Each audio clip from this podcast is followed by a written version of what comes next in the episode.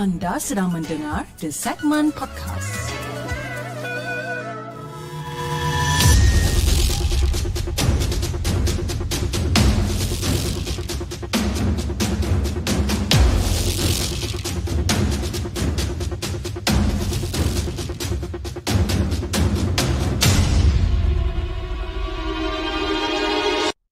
أعوذ بالله من الشيطان الرجيم بسم الله الرحمن الرحيم. لو أنزلنا هذا القرآن على جبل لرأيته خاشعا متصدعا من خشية الله وتلك الأمثال نضربها للناس لعلهم يتفكرون. Sadaqallahul Azim.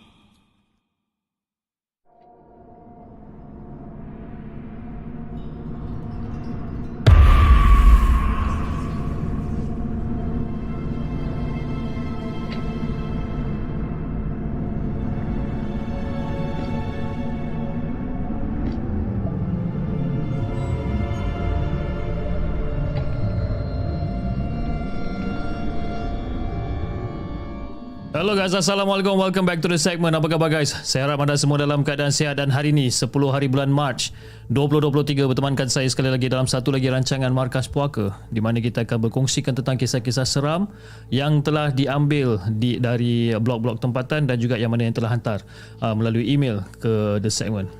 Apa khabar guys?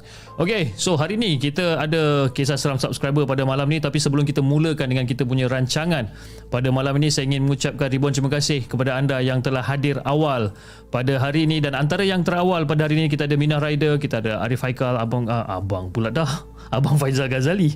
Faizal Ghazali selaku moderator, kita ada Abang Burhan, kita ada Yong, Elis Sarah, Kak Aina selaku moderator, Apits, kita ada Apis Gaming, uh, Mosimus, kita ada Nuris, DKA Kasturi selaku moderator, uh, Ahmad Dinos, Lil Devil 872 selaku moderator juga and then di saluran TikTok kita ada Abel Long, uh, Reka Dave, kita ada Alisa, kita ada siapa lagi? Kita ada Melissa, Nora Tika Abdul Rahman, kita ada John Jenin dan ramai lagi Alhamdulillah. So malam ni kisah seram subscriber dan dia merupakan satu orang kata pemanggil yang baru dan dia kini berada dalam talian dengan kita sekarang jom tanpa masa jom kita bercakap dengan dia hello assalamualaikum Waalaikumsalam. Hai. Wah, apa khabar? Khabar baik, Cip. ini ini macam budak darjah lima ni. Bukan. Bukan. Okey okey okey okey. Alright. Okey, uh, sebelum kita mulakan kita punya podcast pada malam ni mungkin uh, siapa nama ni sebenarnya? Okey, uh, saya kenalkan diri saya. Okey. Okey. Hai, nama saya Nur Ain binti Syafi'i. Hmm. Uh, dekat dalam uh, Telegram Markas Puaka, Ain Syafi'i atau orang panggil Yin. Oh, okey. Alright. So Ain, Ain uh, Hmm. sekarang berada dekat mana? Dekat dekat rumah, dekat dekat KL ke, dekat Johor ke, dekat mana? Saya ada dekat rumah, dekat Perak. Oh, Kampar. Kampar. Orang-orang Perak eh, boleh tahan. Jadi okey sebelum kita mulakan eh kita ada biasalah dia pemanggil apa pemanggil-pemanggil yang baru ni dia kena melalui satu uh, orientasi ataupun ragging punya style lah. Menakutkan. tak ada tak ada. Jadi okey uh, sejak bila kenal channel The Segment ni sebenarnya? Saya kenal daripada uh, tahun lepas. Tahun lepas. lepas. tengok channel Ashraf Channel. Oh, masa saya collab apa collab dengan Acap Channel tu. Yes. I see. Yang Cip cerita pasal pengakap. Oh, okey. Lama tu. Itu nak dekat setahun lebih juga punya cerita tu. Okey, okey, okey. tak apa, tak apa. Okey, Ain. Uh, kita nak panggil Ain ke kita nak panggil Yin sebenarnya? Saya terpulang pada Cip uh, sebab uh, kalau Cip panggil Ain nanti Hmm. takut ada yang lain ras, uh, apa pernah kan ada sebelum ni ada pemanggil nama Ain kan? Oh, okey. Nanti kan takut orang confuse eh? Ya. Okey, tak apalah kita panggil Yin. Okey, Yin. Malam ni ada berapa Okey. banyak cerita yang Yin nak ketengahkan sebenarnya? Saya ada tiga. Tiga cerita. Okey, Yin, jom. Tanpa buang masa, kita dengarkan cerita Yin yang pertama. Okey, cerita yang pertama ni uh, saya nak cerita pasal asrama saya masa saya college. Okey. Saya belajar Ah, hilang pula suara dekat uh, college tu. uh, saya belajar dekat college tu lah. Okey. Okay.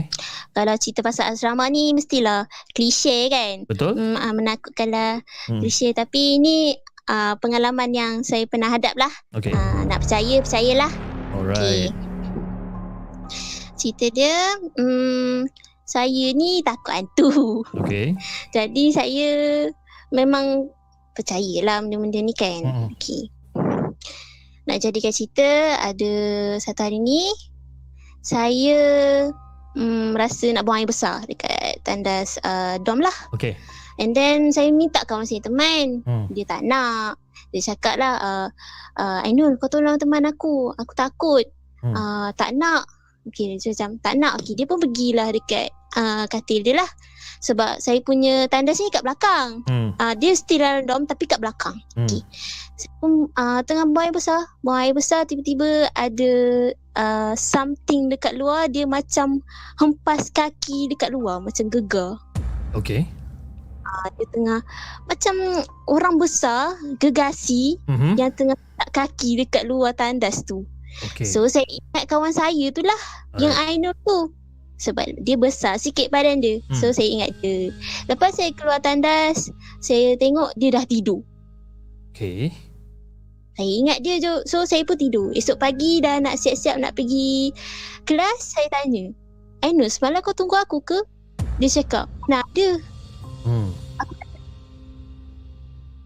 So saya start, hmm, okay lah. Mungkin benda tu. Hmm. Ah, uh, okay. Itu cerita yang dom yang first lah. Okey. Itu gara-gara yang first lah. Okay. Uh, yang second, masa tu tengah malam, Okey. saya teman kawan saya uh, study. Mhm. Dia macam study kat atas katil lah. Kita orang ni ada katil dua tingkat. Okey. Lepas tu uh, dia minta saya teman dia lah. Saya pun naiklah atas katil dia yang dekat atas tu. Hmm. Dekat kita orang punya dom ni dia ada ruang macam lu, uh, ruang luas untuk study. Budak-budak study, Hmm. ruang tu dah gelap, dah tutup lampu. Hmm. Ruang tu uh, dia bersepah. Dia orang tak kemas lah, dia tak kemas. Hmm. Jadi dah gelap. Ha, jadi bila dah gelap tu, Yelah saya study dengan kawan saya je Tiba-tiba dekat tempat ruang tu Saya nampak kertas-kertas yang bersepah tu Bertepang-tepang macam ada orang main pasing-pasing Oh, okey. Alright. Macam main pasing-pasing Ah, Dia duduk kacau-kacau meja dekat bawah tu Duduk usik-usik Hmm. Hmm. Saya pun cakap lah Saya nak belajar ni ah, Nak main-main kat situ je Jangan kacau Hmm. Seram eh yang tu. So basically Okay. masa dekat dalam dom tu awak nampak lah yang kertas tu dia macam bertebangan daripada satu tempat ke satu tempat yang lain. Macam main pasing-pasing Oish. Main pasing-pasing Okey, okey. Okay Yang tu yang ni second lah Hmm. Hmm. Yang third ni daripada kawan saya. hmm. Uh, masa tu kami semua balik. Balik rumah lah. Kecuali dia.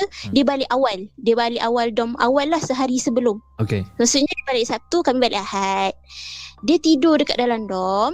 Tiba-tiba kami punya macam dapur. Uh, dapur tu. Ber, benda tu tak tahulah sama ada kat pon ke. Hmm. Uh, kat ni ke tak tahu. Dia main tebang-tebang tua, uh, kuali kat belakang tu. Main apa kuali? Dia terbangkan kuali. Oh, okey. Dia okey, Ah. faham. Dia sepahkan dapur tu lah dia terbangkan kuali lah dia bancuh air sirap lah Ha. ha. bunyi klise tapi memang benda tu yang dia buat Okey. hmm. Eh, kawan saya seorang-seorang malam tu jadi dia macam hmm, buat lantak je Itu seram eh. Tengok orang kat dapur tiba-tiba kan main baling-baling kuali. Ah, mungkin dia mungkin dia lapar mungkin. mungkin lah dia nak masak Maggi tak jumpa tak Maggi. Okey, jadi itu ada itu antara antara cerita cerita pendek-pendek yang berlaku semasa Hmm. Yin yang masa, semasa Yin belajar lah dulu.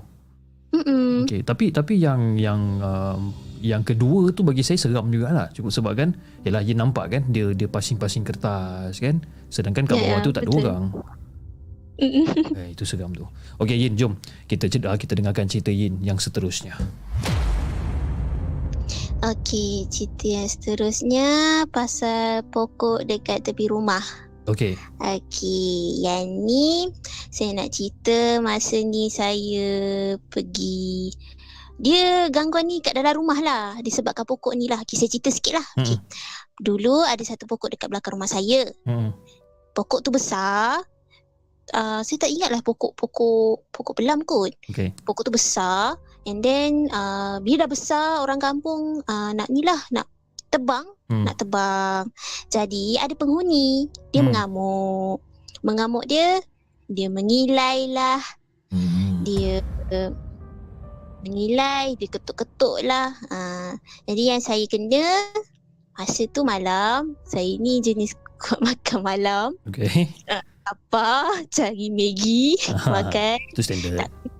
Saya ajak lah saya punya kawan, saya ajak uh, ajak kawan saya video call lah, teman Hmm. saya makan. Hmm.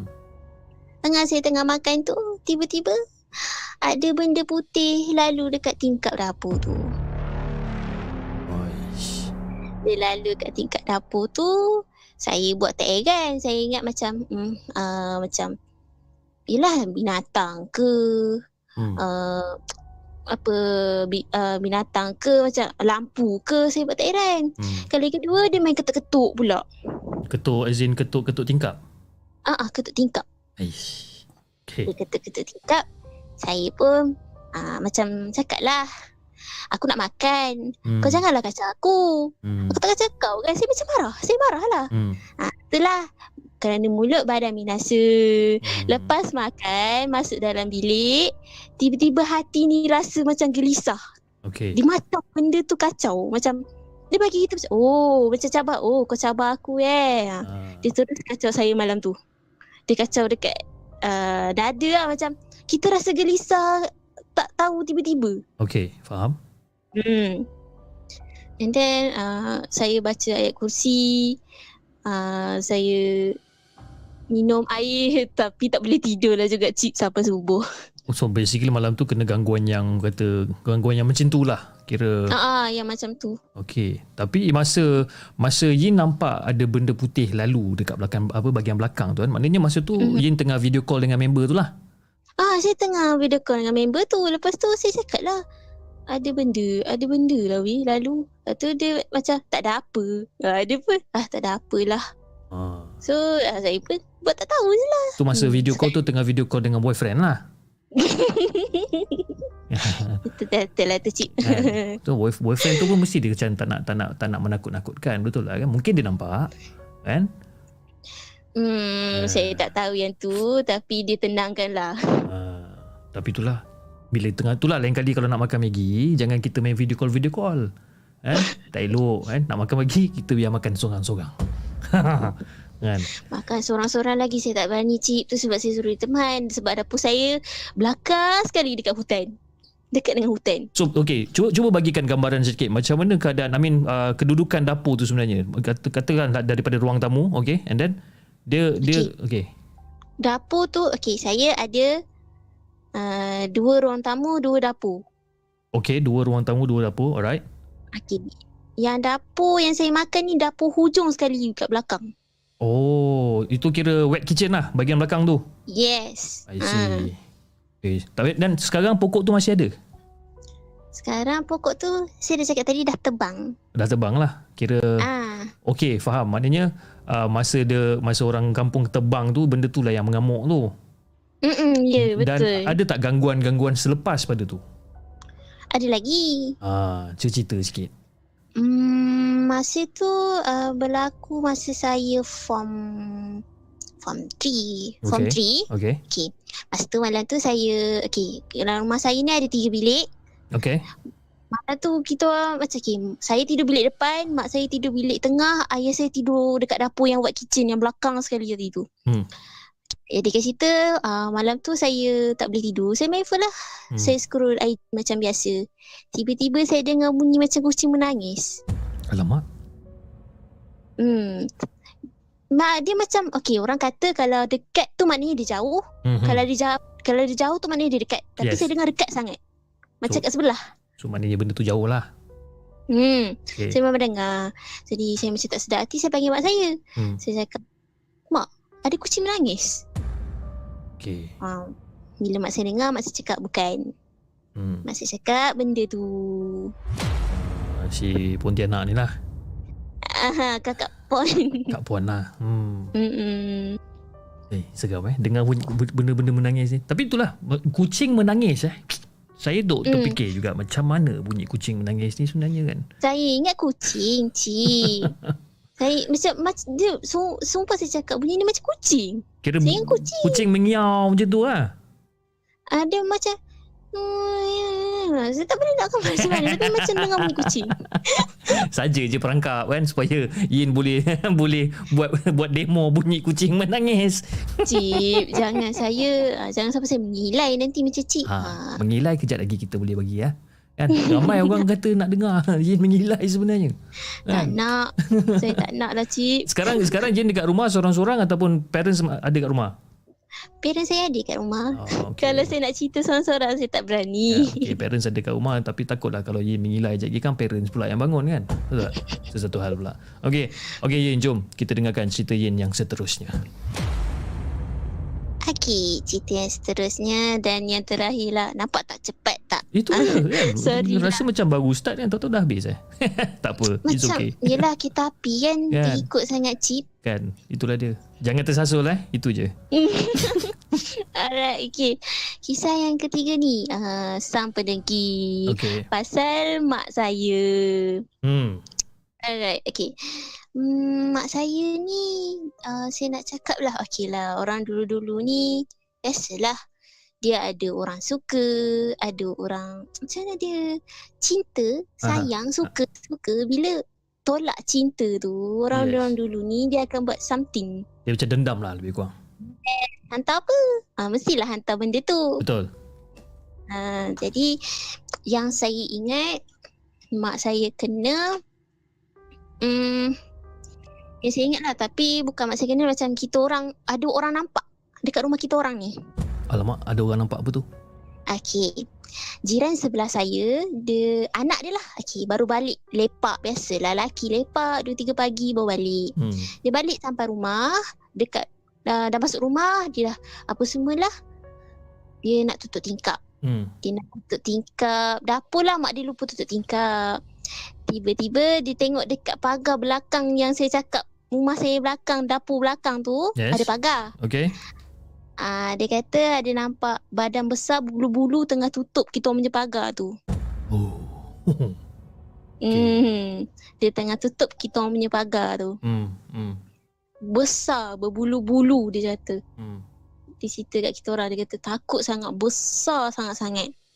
Hmm. Eh, Lepas tu tu hantu, raya ke? Ah, saya tak tahu. Saya pun tak tahu hantu raya ke apa ke. Ha. Saya pun tak tahu kenapa panggil hantu raya. Hmm. saya tak tahu. Tapi tapi bila bila diorang cakap yang diorang nampak benda tu besar dekat belakang kan. Jadi benda tu Mhm. masih duduk dekat situ ataupun bila dia bila orang nampak dia lari ke atau macam mana? Tak ada. Dia duduk je kat situ, cik. Dia tak lari pun. Okey. Dia lagi menjegilkan mata dia yang merah tu tengok. Orang yang tengok tu. Okey dan dan berbalik kepada dia punya title atau apa dia ataupun dia punya dia punya tajuk iaitu sang pendengki.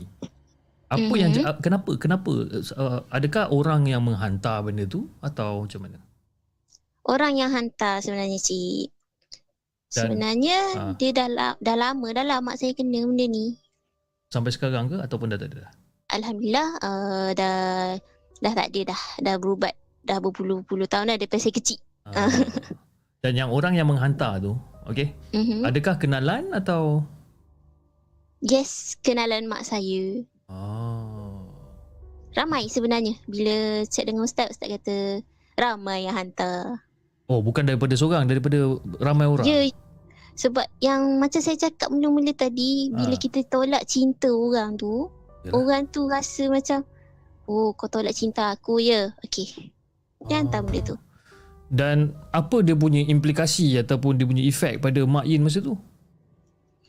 Hmm, mak saya ni dia biasalah kalau orang sihir ni dia ada apa mak saya pernah kena gigit satu binatang. Okey. Saya tak tahu tu binatang apa. Hmm. Pelatung ke apa ke. Hmm. Saya tak tahu. Dan dia ada tak macam perubahan sikap tiba-tiba jadi baran ataupun you know, cakap Hmm, sorang-sorang? Tak ada. Dia cuma sakit. Okey. Ha, dia kerap sakit. Hmm. Ah. Sebab lepas je dia kena gigit binatang tu, dia kerap sakit. Dia macam sakit as in demam lah demam ataupun macam Ah, badan lemah longlai, tak larat, hmm, asyik nak muntah, ah, asyik pening. Ha, dan nampak benda bukan-bukan, macam itulah. I see. Dan dan dan family decided untuk bawa pergi berubat lah. Ah, ya, ada kami panggil ustaz lah. Ah, Okey. dia macam biasalah kalau kita kena sihir ni, muntah lah, muntah Ah. darah. Benda tu lah. Eh, in- dan, dan ni tahun jadi bila ni berpuluh tahun yang lepas kan? Masa Jin masih kecil eh? Hmm, masa saya kecil ah, dan yang berubat tu 2014. Eh baru lagi. Kan? Mm-mm. Baru 9 tahun lepas eh. Cik, terror tak matematik saya ni. kan? Tak. Boleh kecil. Bila tu cik. Tapi alhamdulillah lah eh semua semua dalam keadaan okey lah. Kan? Tapi tapi masa yang macam katalah ya orang tu menghantar, menyantau dan hantar benda bukan-bukan dekat mak. Jadi anak-anak ataupun uh, Yin dengan adik-beradik Yin ada ada masalah apa-apa ke ataupun tak tak ada kena tempias dia tu. Ah, abang saya. Uh, apa jadi dengan dia sebenarnya? Hmm, dia tak ada jadi apa. Cumanya bila kami pergi berubat bekam, Mhm. bekam, Okey. ada keluar kaca kat badan dia. Oh. Mhm. Keluar kaca Keluar- eh. Keluar kaca dengan paku, tak silap saya. Oh, tu dia tahan enggak tu? Tapi kira sekarang abang dah okey lah. Alhamdulillah semua dah okey dah. Alhamdulillah. Okey Yin. Satu cerita yang Hmm. menarik. Tiga cerita yang menarik. Walaupun pendek. Tapi bagi saya cerita tu agak menarik lah sebenarnya kan. Yang Oh, dom, yang yang dom tu bagi saya saya suka yang yang yang second second second story yang pasal dom tu yang pasal ke, apa pasing-pasing kertas tu. Ada satu cip yang dom tu. Ah, ada lagi satu. Yang dom tu. Asal je lagi satu. asal tak cakap awal-awal ada lagi satu. Alah, cip nak net. Saya ikut je. Okey, jom kita dengarkan cerita yang terakhir daripada Jin. Okey, cip. Ringkas juga. Ringkas juga. Tak Tapi, apa, panjang pun tak apa. dia- It's okay. Kat, uh, kat, kuat memang seram lah. Ha. Seram juga lah bagi saya. Okey. Masa tu uh, saya tak nak balik rumah. Saya dengan ada dua tiga orang lah. Tak nak balik Hmm. uh, rumah lah sebab masa tu kita orang ada 14 orang. Hmm. Semua balik. So tinggal lagi tiga orang. Hmm. Jadi tu uh, berhuha-huha keluar lah. Dah tak ada orang dekat dom kan. Keluar lah. Hmm. Keluar balik dekat pukul 12 cik. Okey. Masuk masuk dom balik pukul 12. Nak dijadikan cerita dah lepas mandi, dah lepas solat semua. Saya call dengan member dengan member saya. Hmm. Okey, sorry. Saya call dengan member saya. Macam eh, call lah minta teman. Ah, maksud ni bukan boyfriend eh. Kawan. kawan. Okey, Kawan. okey, okey, kawan, kawan. Saya call. Ah, Biasalah call. Uh, bagi teman lah. Sebab yelah sunyi dua tiga orang je. Sunyi lagi seorang tu tak balik lagi. Tak Right. nampak jalan lah kot maknya. Hmm. Um, tepat dalam pukul 12.30. Hmm. Tiba-tiba saya dengar tapak kaki berlari ramai-ramai. Okey. Ramai-ramai berlari kat depan. Tak ada Dekat- orang. Dekat bahagian depan dom tu. Uh, depan katil kita orang. Oh, dekat dalam dom lah. Ah Dalam dom. depan katil kita orang. Uish. Okay. Dengar duduk duduk duduk duduk duduk macam main nari. Ha, ha. Sedangkan tak ada orang pun cip. ha. Seram juga tu. Lepas tu saya dah start takut. Kawan saya cakap jangan nangis. Nanti benda tu suka. Ha. Jadi saya diam lah. Diam baca je ayat kursi semua. Hmm. Tiba-tiba member saya kat dalam call ni pun diam. Ha. Saya macam uh, dah lepas dah tenang sikit. Saya tanya dia, kenapa? Tadi kau ada bisik ke? Hmm. So, saya cakap mana ada. Tadi aku dengar ada orang bisik. Pss, pss, pss, pss. Ah, macam tu. Ish. Ah. macam mana dia boleh join sekali? Ha. So. Sebab Tapi- dia diam. Tapi tapi masa kejadian-kejadian yang dekat dom ni. Okay. Hmm. Uh, Yin tak ada pernah nampak nampak as in nampak fizikal tak ada kan? Tak ada. Saya cuma dengar. Uh, dengar macam dia melintas kot. Melintas fu- laju tu. Ha. Adalah. Uh, Uh, tapi in terms of satu bentuk fizikal tu tak tak ada tak ada nampak lah. tak pernah lagi. Tapi sebenarnya macam tu pun lagi seram juga sebenarnya kan. Bila kita tak nampak Hmm. tapi kita tahu dia ada kat situ. Tapi kita macam alamak. macam mana rupa kau ni sebenarnya kan? Tertanya-tanya. Hmm, memang kan? menakutkan lah cik. Ya. Tapi okay. So itu itu cerita dom lah. Tapi ber, kita fast forward sekarang 2023. Mhm. Ada tak kena gangguan apa-apa pada tahun 2023? Hmm, gangguan Hmm. ada ada. Okay. Kalau tak Okey, kalau, kalau boleh kongsikan dengan kita. Okey. Hmm, masa tu ah, pendek juga je cip. Saya ni pendek-pendek je. saya minta maaf lah para pendengar. Saya tahu cerita saya pendek. Saya laju sangat saya minta maaf. Tak apa. Tak apa, tak ada masalah. Tu rasa cerita. Okey. Uh, masa tu saya terbangun daripada tidur. Okay. Saya rasa macam nak buang air kecil lah. Hmm. Saya pergi dapur. Saya pergi dapur macam nak buang air kecil. So pergilah dapur kat belakang tu. Hmm. Pergi dapur kat belakang. Saya pergi dah uh, nam Okay, sebelum sampai dapur belakang ada dapur nombor satu. Nombor hmm. dah dapur nombor satu ni pun ada bilik air juga. Okay. Okay, bilik air tu belah kanan lah. Saya lalu, saya nampak macam ada something yang tengah tunggu dekat situ. Alamak. Uh, macam something Ha. tengah tunggu kat sini macam tegak je. Dia macam tegak. Hmm. Tapi saya bertanya lah macam uh, mungkin saya mamai. Hmm. So saya pergi bilik air Lepas tu saya masuk balik Tapi bila saya fikir balik Kenapa dia tunggu kat situ Apa benda tu Dan masa awak nampak dia tunggu tu, nak awak nampak lah. I mean bentuk bentuk fizikal seseorang tengah menunggu. Ha dia macam Kita tengok side Macam Mata kita straight ke depan Tapi Okay. mata belah kita ni Boleh tengok dekat tepi kan Yes, yes, yes. Macam nampak. Daripada ekor mata lah. Ah ha, ekor mata Ay. ha, Nampak macam ada orang tengah tunggu Hmm, hmm. Masa tu dalam pukul 2-3 pagi kot Macam tu Seram benda yang tu. Kan? Tak adalah sebab kita Kira kita nak pergi buang air kecil kan? So, dalam, Hmm. dalam kepala otak kita memang Yelah confirm-confirm tak ada orang kat belakang. Kan? Kita pun Betul. jalan. Tahu-tahu eh siapa pula yang tengah berdiri kat situ? Betul. Itu yang seram tu. Best. Tapi sebenarnya Yin eh Walaupun cerita Yin ni pendek-pendek kan? Tapi cerita Yin ni semuanya orang kata macam mudah difahami Okay, mudah difahami Dia tak ada orang kata macam terlalu banyak bunga-bunga. Dia macam straight sub to the point kan Dan kebanyakannya penonton-penonton ataupun kebanyakannya pendengar Dia suka yang cerita-cerita yang straight to the point ni kan? Dan saya ni pula tugas sebagai host Saya tahu yang cerita awak ni pendek-pendek Dan dia dia tak mencapai KPI Okay, KPI masa. Tahu. dia tak mencapai KPI masa. Ha, sebab itulah saya terpaksa you know corner sana corner sini untuk korek cerita lagi dan alhamdulillah kita dapatlah setengah jam cerita daripada Yin ni alhamdulillah. Okey okey Yin.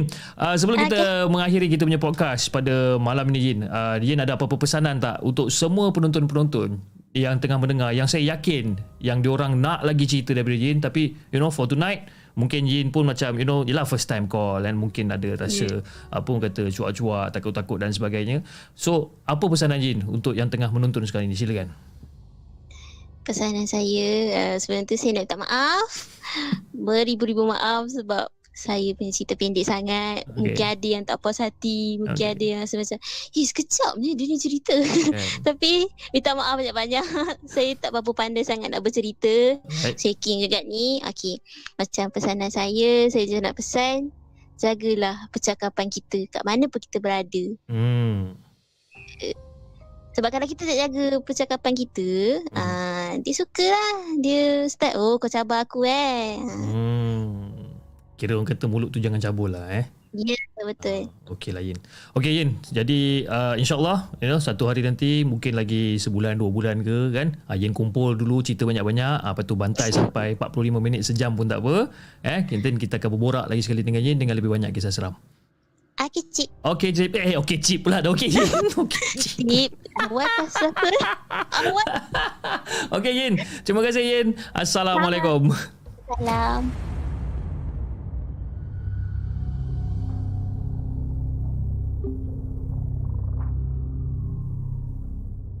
Jangan ke mana-mana. Kami akan kembali selepas ini dengan lebih banyak kisah seram.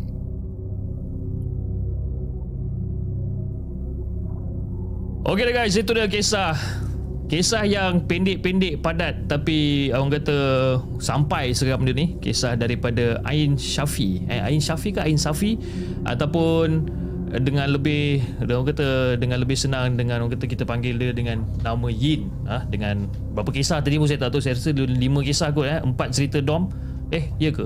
Lebih daripada lima lah kot eh. Tadi ada cerita Dom, pokok tepi rumah dengan juga Sam Pendengki. Cerita dia pendek-pendek, very straight to the point dan Alhamdulillah. Terima kasih Yin. Terima kasih Yin dan juga terima kasih kepada semua yang sedang menonton sekarang ni. Okey, kita masih lagi ada. Ha, kita ada masa lagi dan insyaAllah kita akan boleh belanja lagi cerita yang kita nak ketengahkan malam ini. Okey. Alright guys, jom kita apa ayat bro Hafiz pendek dan padat. It- saya tak ada maksudkan apa-apa ya bang. Uh, saya memang itu maksud saya uh, cerita-cerita dia adalah very short and simple lah senang cerita. Uh, okay. Okay jom kita dengarkan kisah yang seterusnya. Kisah yang dihantarkan ataupun yang ditulis oleh Lia.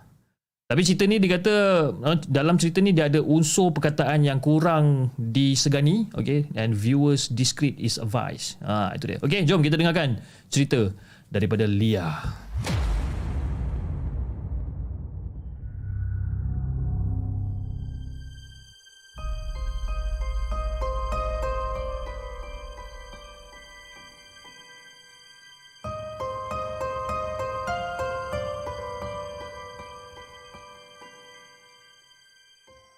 Adakah anda telah bersedia untuk mendengar kisah seram yang akan disampaikan oleh hos anda dalam Markas Puaka?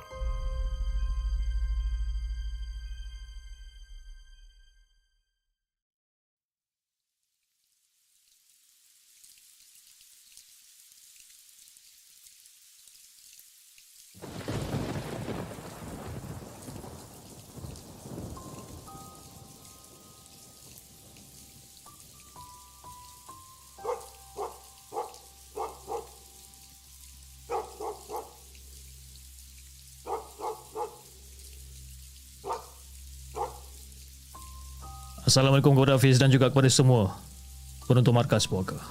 Waalaikumsalam warahmatullahi Aku sebenarnya nak ceritakan sedikit pasal jururawat yang bernama Mimi ni. Tapi sebelum aku nak ceritakan tentang Mimi ni, aku just nak bagi tahu pada Hafiz dan juga pada semua penonton di segmen di mana waktu aku tengah menulis cerita ni keadaan tengah hujan lebat sekarang dan anda ada anjing yang sedang menyalak di luar rumah.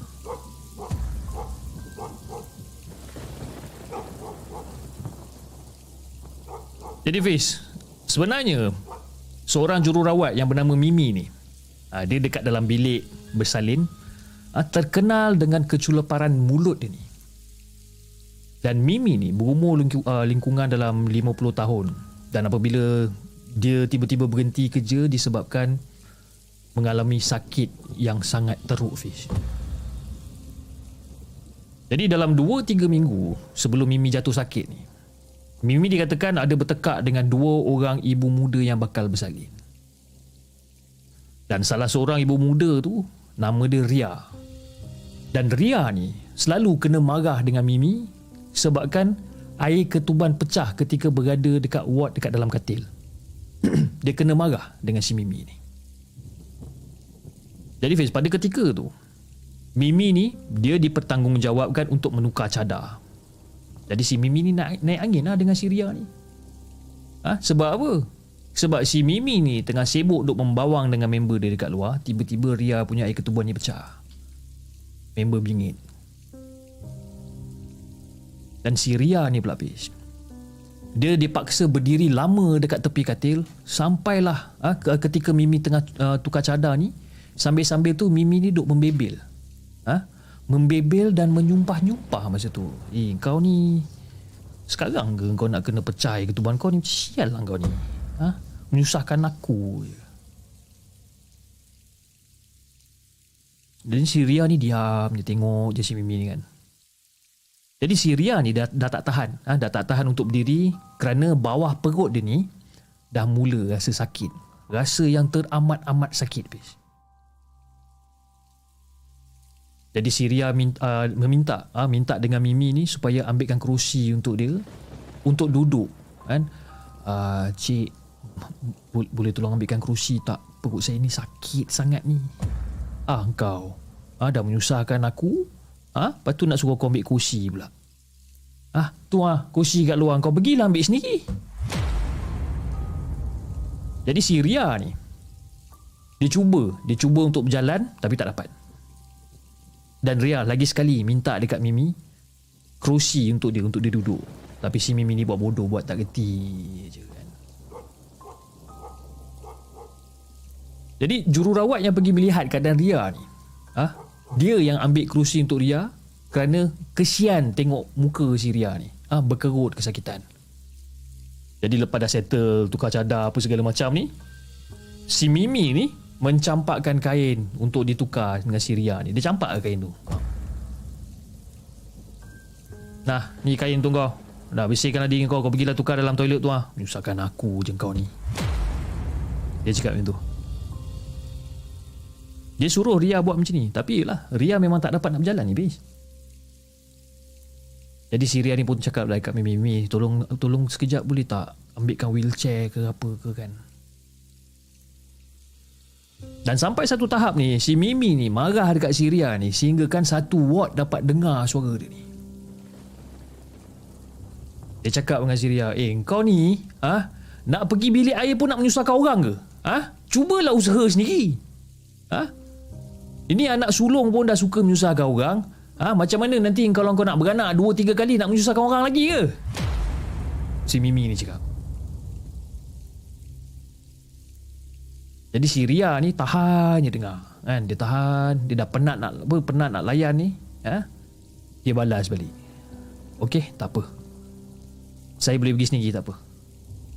Tapi kalau apa-apa jadi dekat engkau, kau tanggung. Eh? Apa-apa jadi dekat kau, eh, apa-apa jadi dekat aku, kau tanggung. Saksi pun ramai ni eh. Syria cakap. Jadi si Mimi dia mengeluh panjang ah. Mengeluh panjang dengan muka yang menahan marah pergi ambil wheelchair. Tapi yang menolak Ria masuk ke dalam bilik air adalah jururawat yang lain bis. Jadi ketika berada dekat dalam bilik air ni, ramai pesakit yang tengah menunggu untuk masuk tandas ha, mendengar jururawat yang menolak Ria memohon maaf dengan sikap Mimi ni. Dan kata jururawat tu, tak ada rakan sekerja yang berani cari pasal dengan Mimi ni kerana staff nurse dekat situ adalah ahli keluarga Mimi tu sendiri. Dah ramai habis. Dah ramai orang cari pasal dengan Mimi. Ha? Tapi diorang dipindahkan ke ke hospital yang lebih jauh. Jadi bila dengar cerita daripada jururawat ni, salah seorang pesakit berketurunan Siam. Ha? Tiba-tiba dia buka mulut dekat nurse ni. Ah, tak apa, tak apa. Sikit lagi nanti dia akan dapat balasan dia. Tunggu aja. Pesakit Siam ni cakap. Jadi Fiz, pada malam tu, ha? pada malam tu Mimi tengah tidur, ha? tengah tidur nyenyak. Sekali lagi ha? mencari pasal. Mimi marahkan pesakit siam ni sebabkan apa? Sebabkan tak pandai nak susukan anak dia.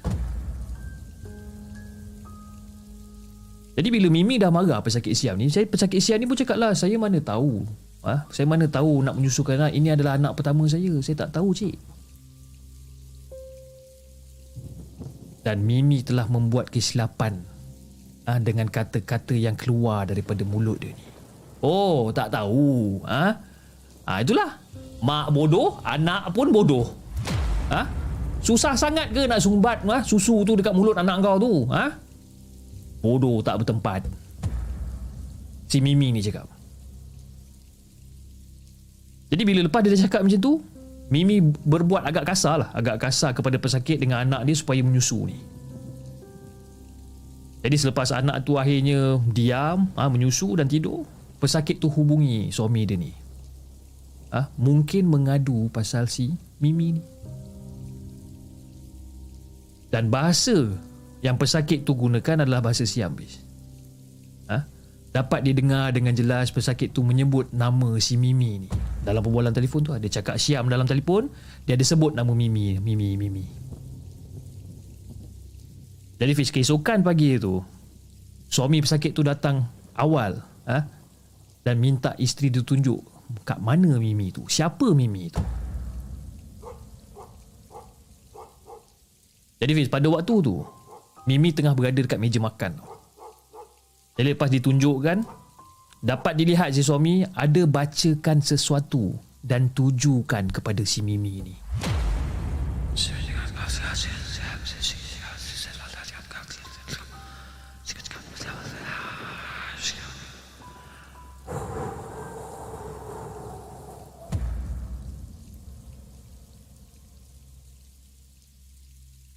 Dan secara serta-merta bis.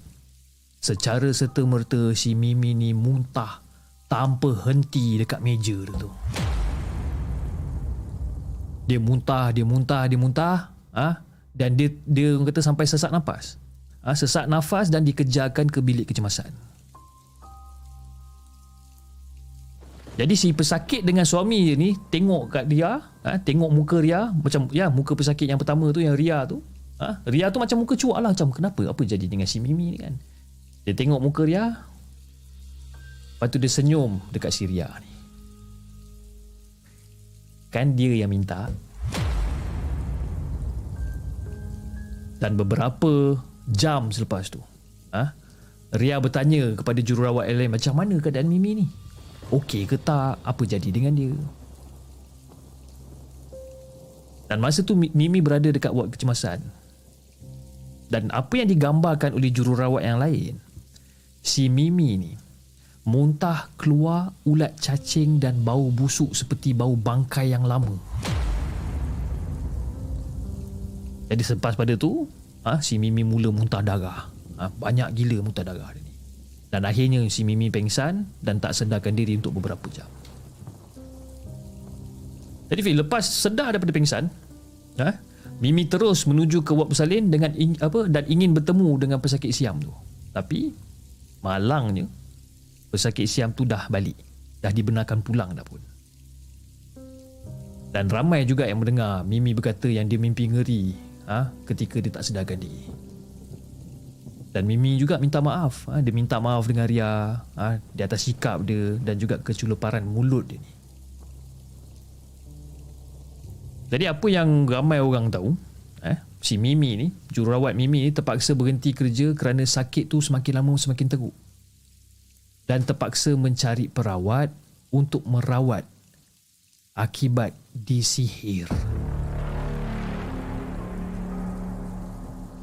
Walaupun dapat dirawat biasa, eh, kesihatan Mimi tu tak macam dulu lagi. Dan sampai sekarang kita pun tak tahu sama ada si Mimi ni dapat cari ataupun tak pesakit siam tu untuk mohon maaf kita pun tak tahu. Kan? Sekarang ni ya kalau kalau katalah Mimi tu masih hidup mungkin beliau mungkin berusia dalam apa 70 tahun lebih kurang.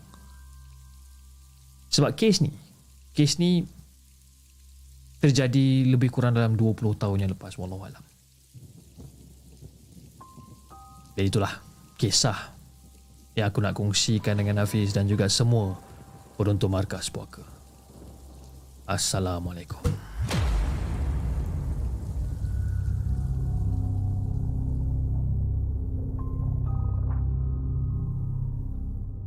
Jangan ke mana-mana.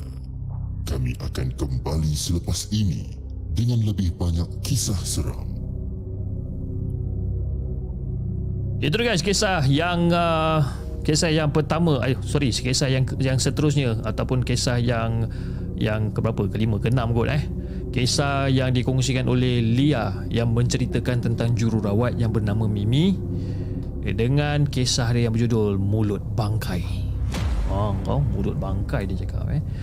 Jadi okay, so basically cerita ni dia dia kalau ikutkan pada penulisan dia kata ini adalah kisah benar eh. kisah benar yang terjadi lebih kurang dalam 20 tahun yang lalu dan cerita ni memang tak ada kaitan dengan profession sebagai jururawat ataupun frontliners kita lah eh. tapi merujuk pada sikap dan juga perangai manusia jadi apa-apa pun eh, kalau katalah Mimi sedang menonton sekarang ni kita doakan apa yang terbaik lah untuk Mimi sebenarnya. Ramai orang cakap, M Chip, kalau kau tengah baca tu janganlah sampai menangis kan. Tak.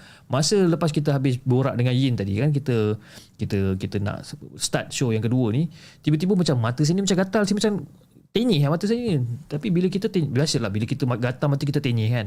Tapi bila tenyih-tenyih, jari pula tersasul. Dia tenyih masuk dekat dalam mata, ah ha, itu yang kena itu yang mata saya merah tu. Ha, jangan risau eh. Bukan saka. Bukan saka. Kan, tapi merah lah. Ui, teruk Amerika dia eh. Boleh tahan. Tak apalah. Teruskan. Okey, jom. Kita teruskan dengan kisah kita yang seterusnya. Kisah yang dihantar ataupun yang dituliskan oleh RCH. Jom kita dengarkan.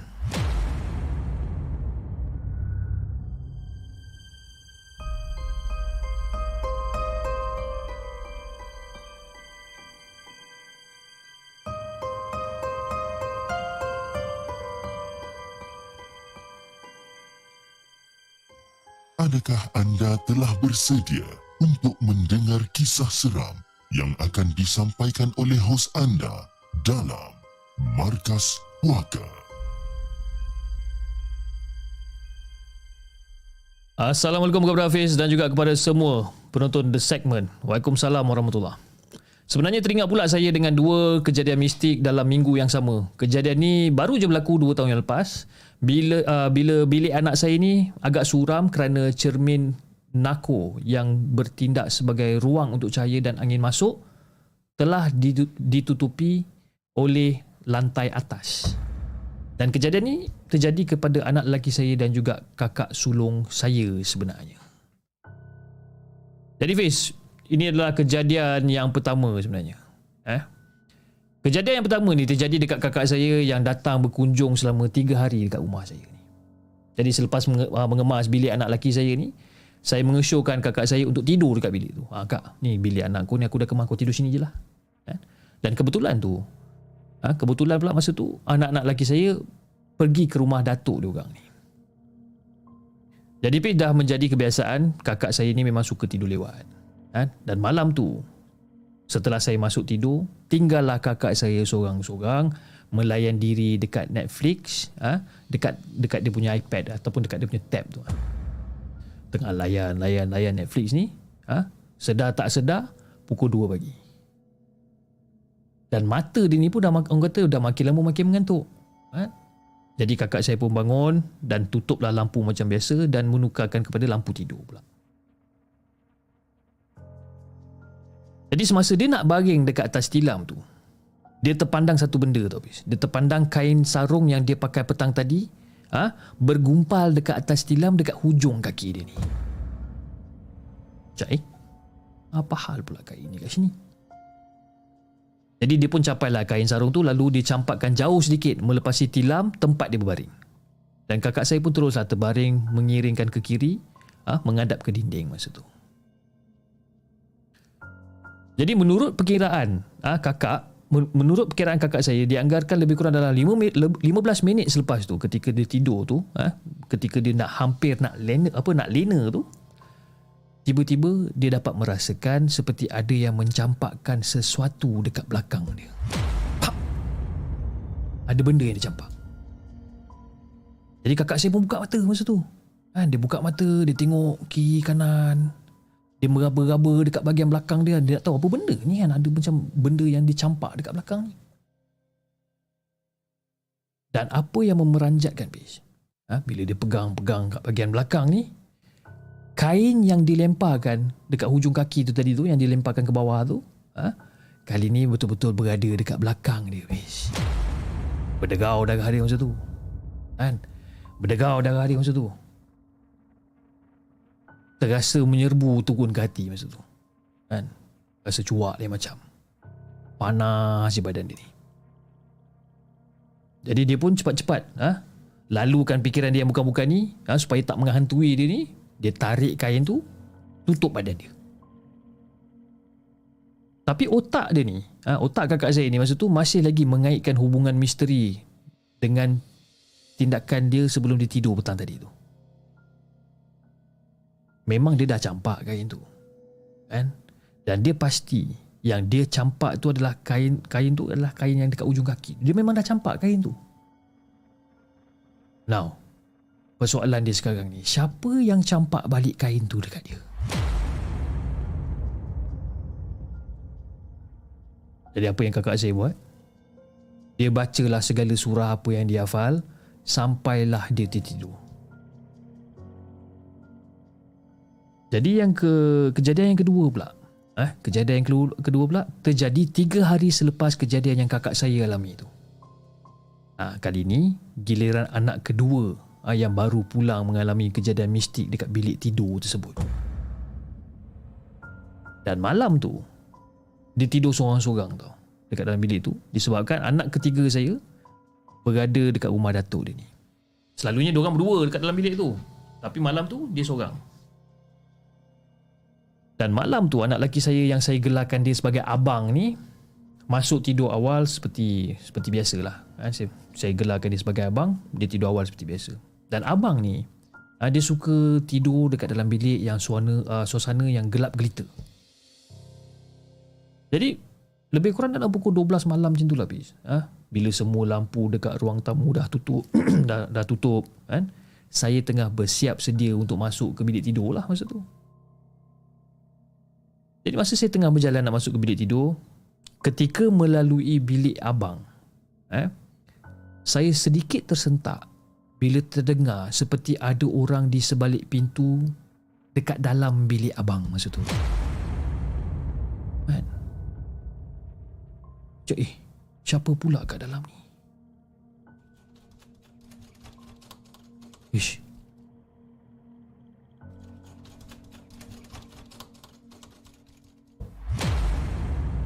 Tombol pintu tu bergerak-gerak, bis. Saya nampak tombol tu bergerak-gerak masa tu.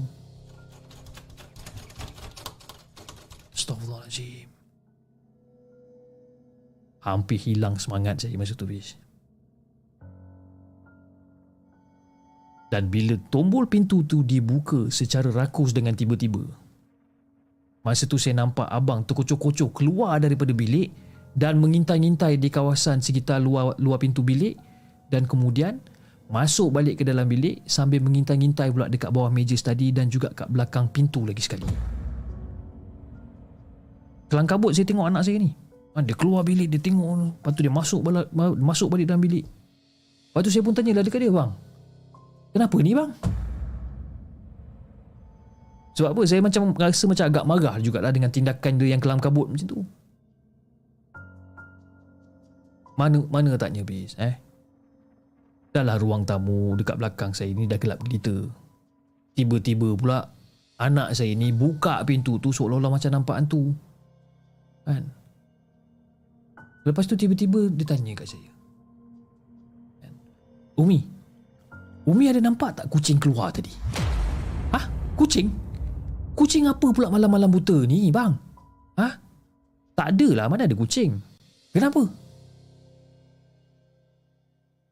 Dan masa tu, si abang dah mula garuk kepala. Dia macam, aduh. Abang, kenapa ni, bang? Kucing daripada mana yang abang maksudkan ni, ha? Tak ada macam ni Umi Masa abang tidur tadi Abang terdengar Loceng kucing dari atas uh, bilik kakak ni Kemudian bunyi loceng tu menghampiri dekat tangga Dan abang dengar tapak kaki kucing sedang melompat turun tangga tek, tek, tek, Dengar dan bunyi kucing uh, bunyi bunyi loceng macam bergoyang-goyang memang memang memang abang dengar ni Dan bunyi dia tu Mi ah, dekat dengan anak tangga tengah. Dan masa itulah kucing tu melompat ke arah abang.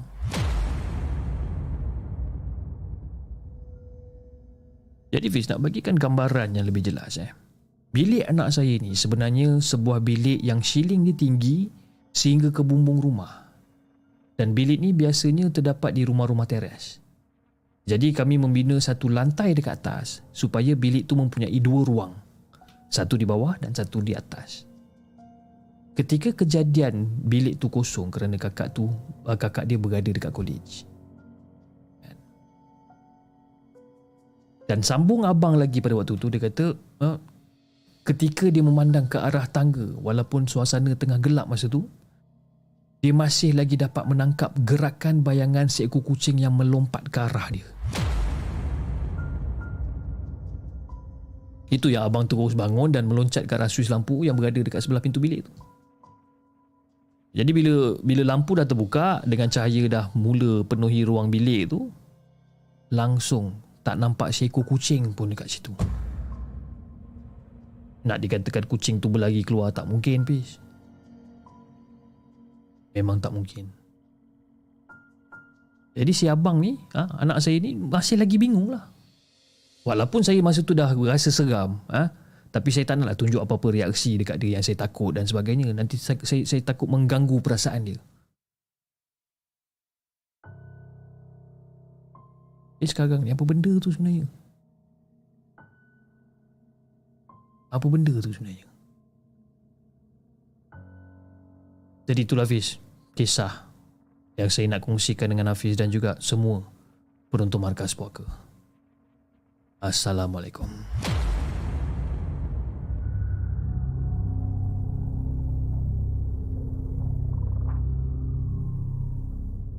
Jangan ke mana-mana.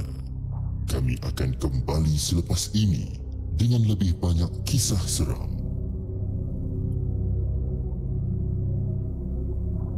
Jadi itu guys Kisah yang dikongsikan Oleh RCH Dengan kisah dia yang berjudul Bilik ha, Bilik kisah dia Alright Okey jom kita kita kita sambung. Okey kita sambung dengan kisah kita yang seterusnya. Sebentar ya kita, kita tengok. Okey.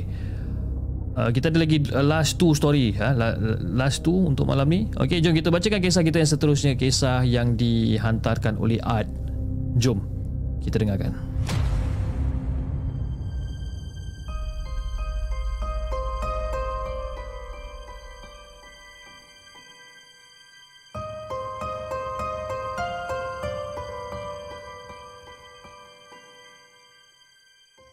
Adakah anda telah bersedia untuk mendengar kisah seram yang akan disampaikan oleh hos anda dalam Markas Puaka? Assalamualaikum. Waalaikumsalam, Mat. Jangan marah, Mat. Relax, Mat. Assalamualaikum, dia kata. Waalaikumsalam, Mat. Okey, uh, sebenarnya Pis, kisah kali ni adalah satu kisah yang saya tak dapat nak lupakan lah sebenarnya. Eh? Memang rasa terkejut sangat bila menerima berita Mayudi lemas dekat dalam lubuk.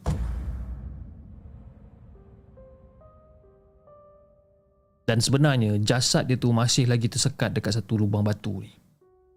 Jadi seawal pagi selepas subuh, Atim, eh, Atim datang ke rumah memanggil saya untuk meminta bantuan menyelam ke dalam lubuk untuk mengeluarkan mayat Mayudi yang tersekat dekat lubang batu tu.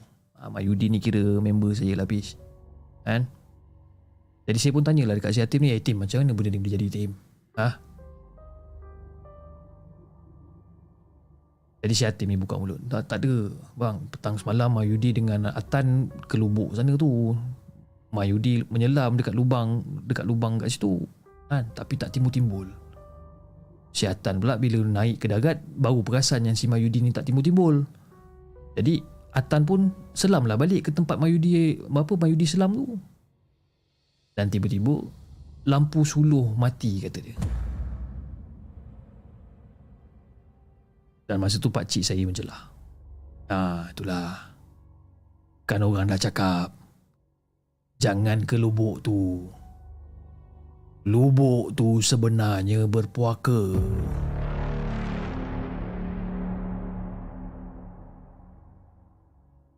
Masa tu Mayudi dia menyelam dekat lubang C.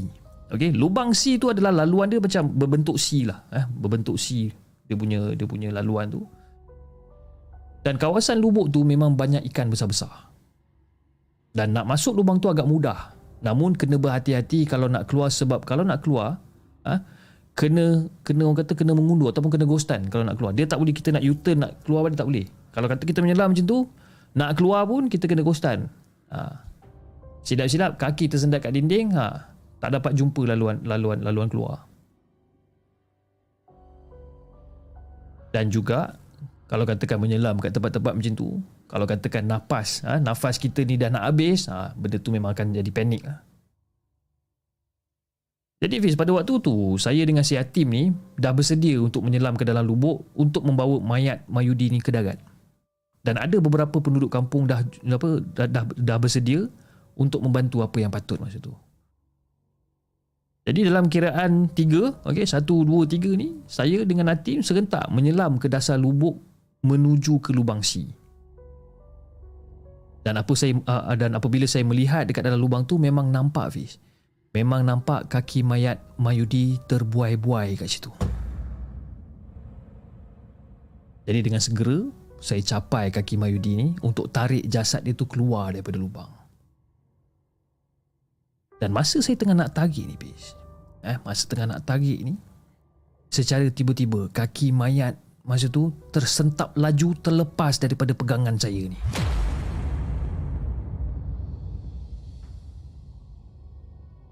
Berdebar-debar saya masa tu, bis, eh, nak hadap situasi macam tu. Tapi masa tu saya anggap okey, ini mungkin adalah mainan arus air, kan? Mungkin. Jadi terpaksalah masa tu kita orang timbul semula kemungkinaan untuk ambil nafas. Ha? untuk ambil nafas kerana lubuk tu Fiz memang dalam sangat-sangat. Memang dalam. Jadi saya berbincang dengan Atim, ha? akan menarik mayat tu separuh dulu daripada lubang, lepas tu naik atas ambil nafas dan selam lagi sekali baru tarik dia ke permukaan. Sebab apa? Sebab katalah kalau kita bawa mayat tu terus dengan sekali nafas, memang kita orang tak mampu. Jadi akibatnya bila kita, ah, bila kami timbulkan mayat terlepas daripada pegangan dan hanyut ke bahagian aliran deras, ah, memang apa kata memang benda tu akan menyusahkan kita orang lah. Jadi Fiz, nak jadikan cerita, masa kami menyelam untuk kali kedua ni, eh, masa kami menyelam untuk kali kedua, memang tak boleh ah, kami nak keluarkan separuh dulu mayat tu daripada lubang. Kerana berkemungkinan mayat tu dah hanyut oleh arus sebenarnya. Kami kena timbul semula mengambil tali untuk mengikat kaki mayat agar tak apa agar agar agar mayat tu tak tak dia apa tak hanyut di arus. Jadi hujung tali tu, ha, hujung tali tu terikat pada dahan pokok rending, eh rending pula, rendang, ha, dekat tepi lubuk.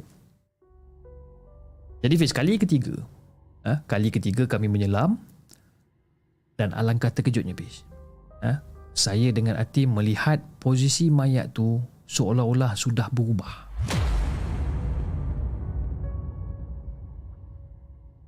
Sepatutnya ha? pada mula tu sepatutnya kaki yang ter, apa, terjulur dari lubang ha? sepatutnya. Masa kita turun the first time yang kita nampak kaki dia yang terjulur daripada lubang. Kan? Tapi Kali ni Masa kali ketiga kita turun ni Kali ni keadaan tu berubah Di mana Kepala dia yang Keluar daripada lubang Kalau ikutkan Katakanlah Lubang C tu luas Okey, fahamlah Macam mana Posisi tu boleh bertukar Faham Tapi disebabkan lubang sini memang sempit Fiz. Tak mungkin kita boleh pusing badan kita dekat dalam lubang C tu. Macam mana sekarang ni? Kepala dia pula yang keluar daripada lubang. Jadi apa yang si Atim ni buat? Dia lilitkan tali pada bahagian pinggang mayat lepas tu kami timbul untuk ambil nafas agak lama juga kita orang timbul ha? sambil-sambil duk fikirkan kejadian pelik apa benda yang kita orang nampak dekat bawah ni tadi ni Dan masa tu saya dengan Atim kita orang berpakat. Ha, tak nak bagi tahu siapa-siapa orang kampung pun pasal benda pelik tu. Dan masa tu si Atim ni dapat satu idea. Dia melepaskan tali uh, tali hujung yang terikat pada pokok kayu dan menarik tali tu kerana hujung tali tu dah terikat pada pinggang mayat. Tapi yang pelik dia Fiz eh, masa dia lepaskan tali tu dekat pokok dan dia nak tarik mayat masa tu, makin ditarik, makin melawan. Jadi masa tu saya terus ha, terus tolong Atim untuk tarik mayat tu. Dan yang anehnya Fiz eh, yang anehnya benda yang kita orang tarik ni eh, benda yang kita orang tarik ni melawan seperti ikan yang termakan umpan pancing. Jadi sekali lagi kita orang tak puas hati, kita orang turun balik lagi sekali untuk memastikan mana dah tahu kan mayat tersekat pada celah batu ke apa. Kita orang turun lagi sekali. Dan kita orang dapat rasakan ada benda yang tak kena ni. Dan saya masa tu mencadangkan Atim untuk melakukan sesuatu. Perlahan-perlahan masa tu saya pohon ha, supaya Allah mengampunkan segala dosa arwah dan dan mempermudahkan urusan kita orang. Jadi lepas selawat, istighfar banyak-banyak, dan saya masa tu saya nampak si Hatim ni ha, dengan mulut terkumat kami dengan mata yang terpejam se- se- seolah-olah membacakan sesuatu. Dan lepas dia baca tu dia tepuk permukaan air sebanyak tiga kali. Dan tak lama lepas tu Fiz Kecoh orang kampung ha? Sebab apa? Mayat Mayudi sekarang dah timbul dekat permukaan air Memang pelik Fiz jadi itulah kisah pelik dan misteri yang aku nak kongsikan dengan Hafiz dan juga semua penonton markas poker. Assalamualaikum.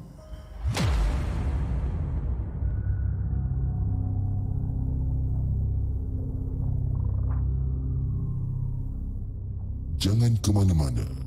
Kami akan kembali selepas ini dengan lebih banyak kisah seram.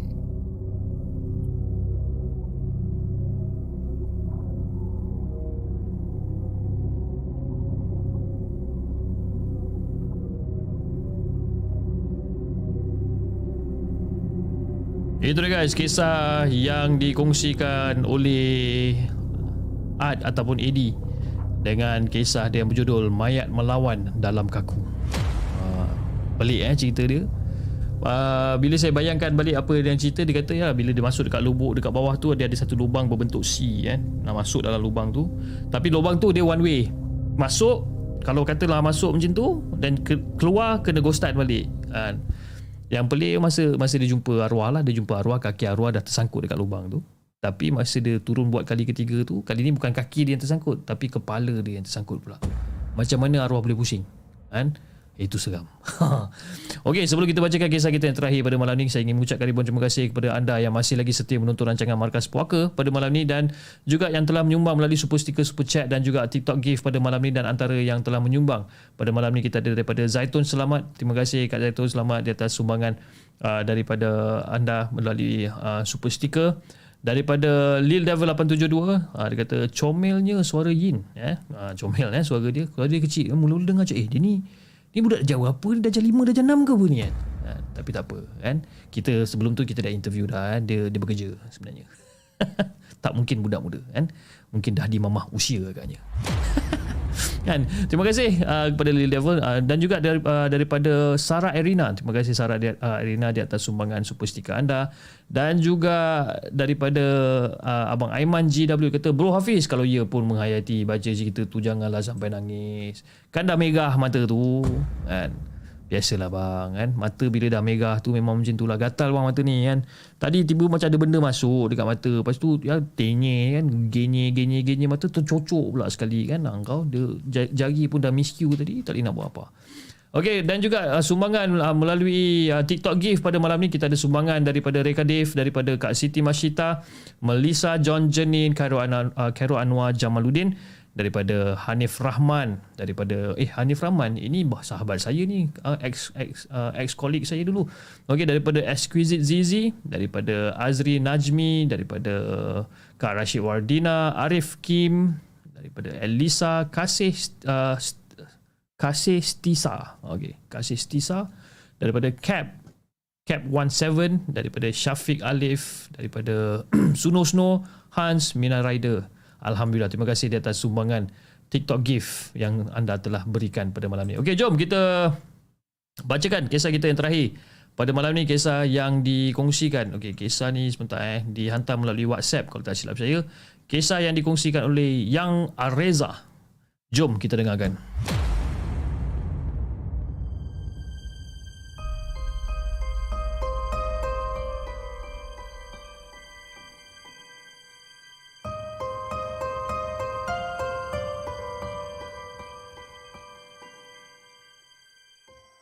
Adakah anda telah bersedia untuk mendengar kisah seram yang akan disampaikan oleh hos anda dalam Markas Puaka?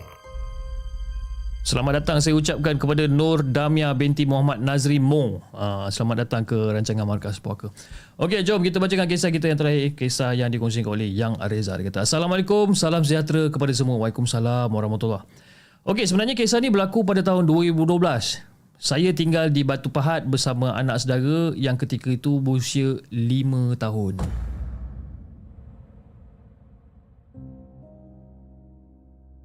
Jadi sementara mak kepada anak saudara iaitu kakak saya ha, bekerja dekat ladang Samdabui uh, desa Temu Jodoh. Eh? Kebiasaannya kakak akan balik kampung iaitu Batu Pahat setiap minggu sama ada pada Jumaat malam ataupun pada Sabtu pagi. Dan dia akan pulang pada hari Ahad berikutnya. Dan kebiasaannya pulang ke Caah ni. Caah ke Cah? Caah kot eh.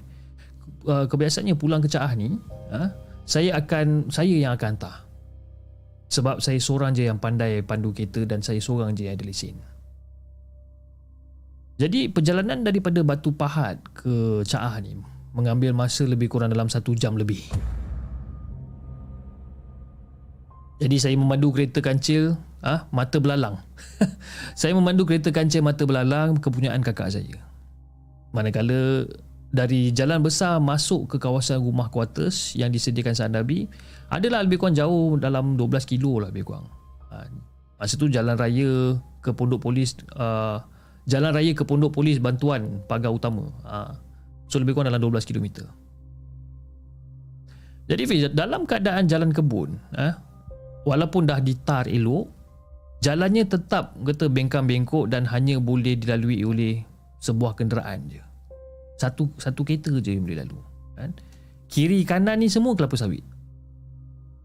Jadi kalau yang biasa kalau yang biasa lalu jalan kebun ah memang tahulah macam mana seramnya kawasan ni. Dengan lampu jalan yang jauh-jauh jaraknya kata kadang-kadang langsung tak ada. Memang seram jadi Fiz, pada satu hari ni Hari Ahad masa tu Macam biasa Saya hantar kakak saya balik ke rumahnya Dekat Cak lebih kurang dalam pukul 8 malam lah. Jadi Masa saya dah, saya, saya dah hantar Saya lepak lah kejap dekat rumah dia kan? Dan lebih kurang dalam dalam pukul 10 Saya berangkat balik ke Batu Pahat. Dan masa tu Saya hanya berdua dengan anak saudara saya yang berusia 5 tahun tu saya namakan dia sebagai Alin. Biasalah budak-budak kan. Memang suka, ah, ha? memang suka waktu waktu kita drive, ha, dia berdiri kat kursi belakang sambil pandang keluar, itu ini, itu ini macam-macam lah. Ha? Jadi masa saya tengah bawa kereta ni, secara tiba-tiba dia buka mulut. Dia cakap, "Mami, kenapa ada nenek ikut kita?" Berderau darah saya dengar ni. Kan? Dia cakap kenapa ada nenek ikut kita dia kata. Jalan dah lah serba gelap ni. Macam mana pula si Alin ni boleh nampak? Ish. Mana ni ya? Awak nampak apa ni? Ni? Ada ni nenek mata merah. Ikut kereta kita, Mami. Mami, Mami, bawa laju, Mi. Bawa laju. Ah, si Alin ni dah mula menjerit.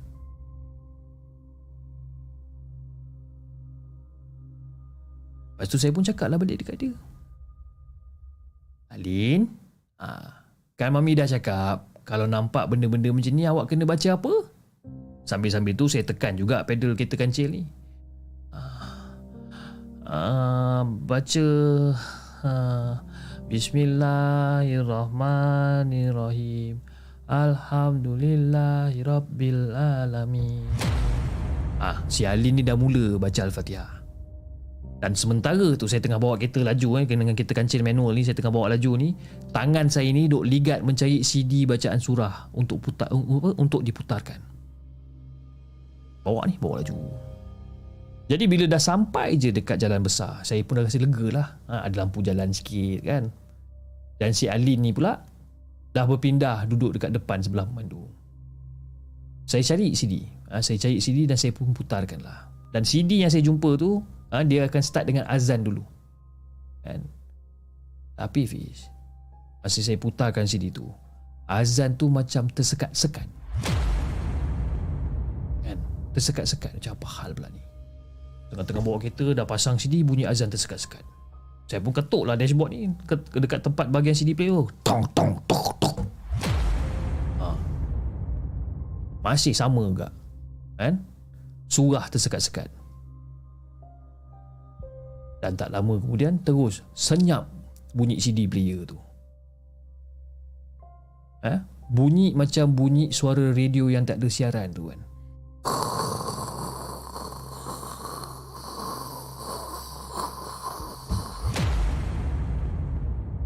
Alah, time-time ni lah kau nak rusak. Jadi masa tu saya pun buka lah radio. Jadi Fiz, kalau radio pula ada satu siaran yang biasanya akan putarkan bacaan bila waktu malam ni. Kalau tak silap saya, uh, IKIM FM.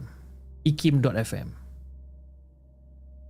Jadi masa tu, saya tukarlah ke channel IKIM FM masa tu. Tapi sama juga Fiz. Bunyi tetap macam bunyi suara radio habis siaran. Kan? Buka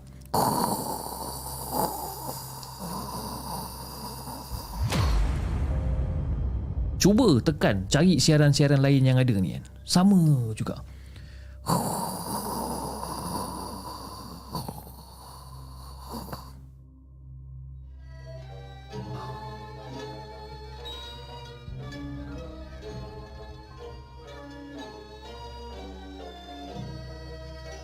Tiba-tiba Fiz Saya dah jadi pelik. Sebab apa saya pelik semua channel yang saya tukar semua tak ada saran. Tapi yang ada bunyi bunyi lagu opera Cina.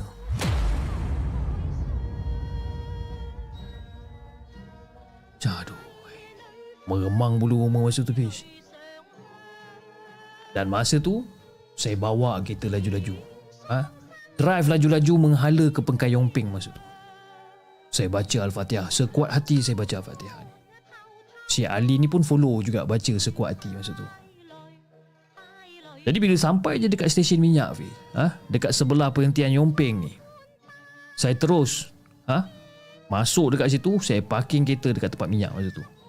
Dan nasib baik dekat situ ada pekerja dekat situ. Dan saya pun parking lah dekat situ. Ha? Pelik juga. Saya cuba juga untuk tutup radio ni. Masih lagi bunyi juga opera Cina ni.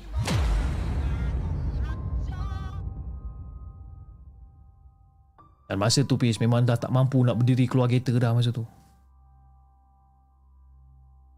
Ha? Jadi sedang sedang saya cuba ha, untuk ringankan pemikiran saya ni. Tengah cuba. Dan secara tiba-tiba apa benda yang saya dengar. Bismillahirrahmanirrahim. Sekuat-kuatnya laungan tu bis. Si Alin menjegit, saya pun menjegit juga masing-masing berpelukan masa tu. Dan pekerja pam minyak tu pun terkejut juga. Dan dia kata, ah, kak, ah, kak okey ke kak? Dan masa tu saya hanya mampu angguk je, bis. Dan budak pam minyak tu suruh saya rehat dulu. Jadi bila saya dah tenang, barulah saya sambung balik drive balik ke Batu Pahat. Dan Alhamdulillah Fiz, masa balik tu semuanya berjalan lancar. Dan rupa-rupanya Fiz Apa yang terjadi pada malam tu adalah Bulan tu adalah bulan semayang hantu bagi bagi orang yang berkaum Cina sebenarnya. semua siaran radio saya tak dapat dengar. Saya dapat dengar lagu opera Cina je. Jadi itulah Hafiz. Kisah yang saya nak kongsikan dengan Hafiz dan juga semua penonton Markas Puaka. Assalamualaikum.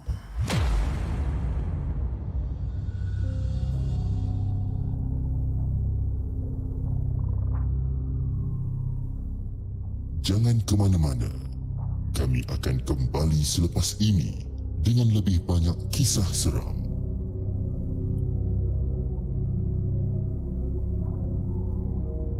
Okey guys, itu dia kisah yang terakhir, kisah yang dikongsikan oleh Yang Areza, opera Cina mendayu-dayu. Ha, seram juga kan? Saya duduk terbayang juga kalau kata kita bawa kita malam-malam kan, buka siaran radio segala macam semua tak boleh. Ha, tahu-tahu tahu-tahu keluar opera Cina. Eh, seram. Kan? Tiba-tiba tengyang lagu Wang Fei Hong eh. lagu Wang Fei Hong. Okey. Anyway, jam telah menunjukkan pada pukul 11.52 malam dan uh, insya-Allah kita akan bertemu kembali uh, di hari Isnin insya-Allah uh, hari Isnin jam 10.30 malam dengan lebih banyak kisah-kisah seram yang kita nak ketengahkan dan saya ingin mengucapkan ribuan terima kasih kepada anda semua yang masih lagi setia menonton rancangan Markas Puaka pada malam ni. Mata saya ni pun dah sakit sangat ni sebenarnya. Pedih sangat sebenarnya ni. Pedih kena cahaya ni lagi pedih kan. Dan uh, juga saya ingin mengucapkan selamat bercuti uh, kepada anda besok Sabtu dan Ahad you know untuk spend time dengan keluarga, you know rakan-rakan dan sebagainya. Yang mana yang travel tu uh, make, sure korang travel uh, jangan laju-laju eh bawa kita pelan-pelan tak orang kata tak jauh tempat tu ataupun tak ke mana tempat tu kan. Ha, jadi bawalah kita pelan-pelan berhati-hati di jalan raya okey. Okey guys, saya rasa itu saja untuk malam ni dan insyaallah kita akan bersiaran kembali pada hari Isnin dengan lebih banyak kisah-kisah seram yang kita nak uh, yang kita nak ketengahkan kepada anda di saluran uh, TikTok. Jangan lupa tap tap love dan follow akaun Markas Puaka dan anda di saluran YouTube. Jangan lupa like, share dan subscribe channel The Segment. Dan insyaAllah kita akan jumpa lagi on the next coming episode. Assalamualaikum.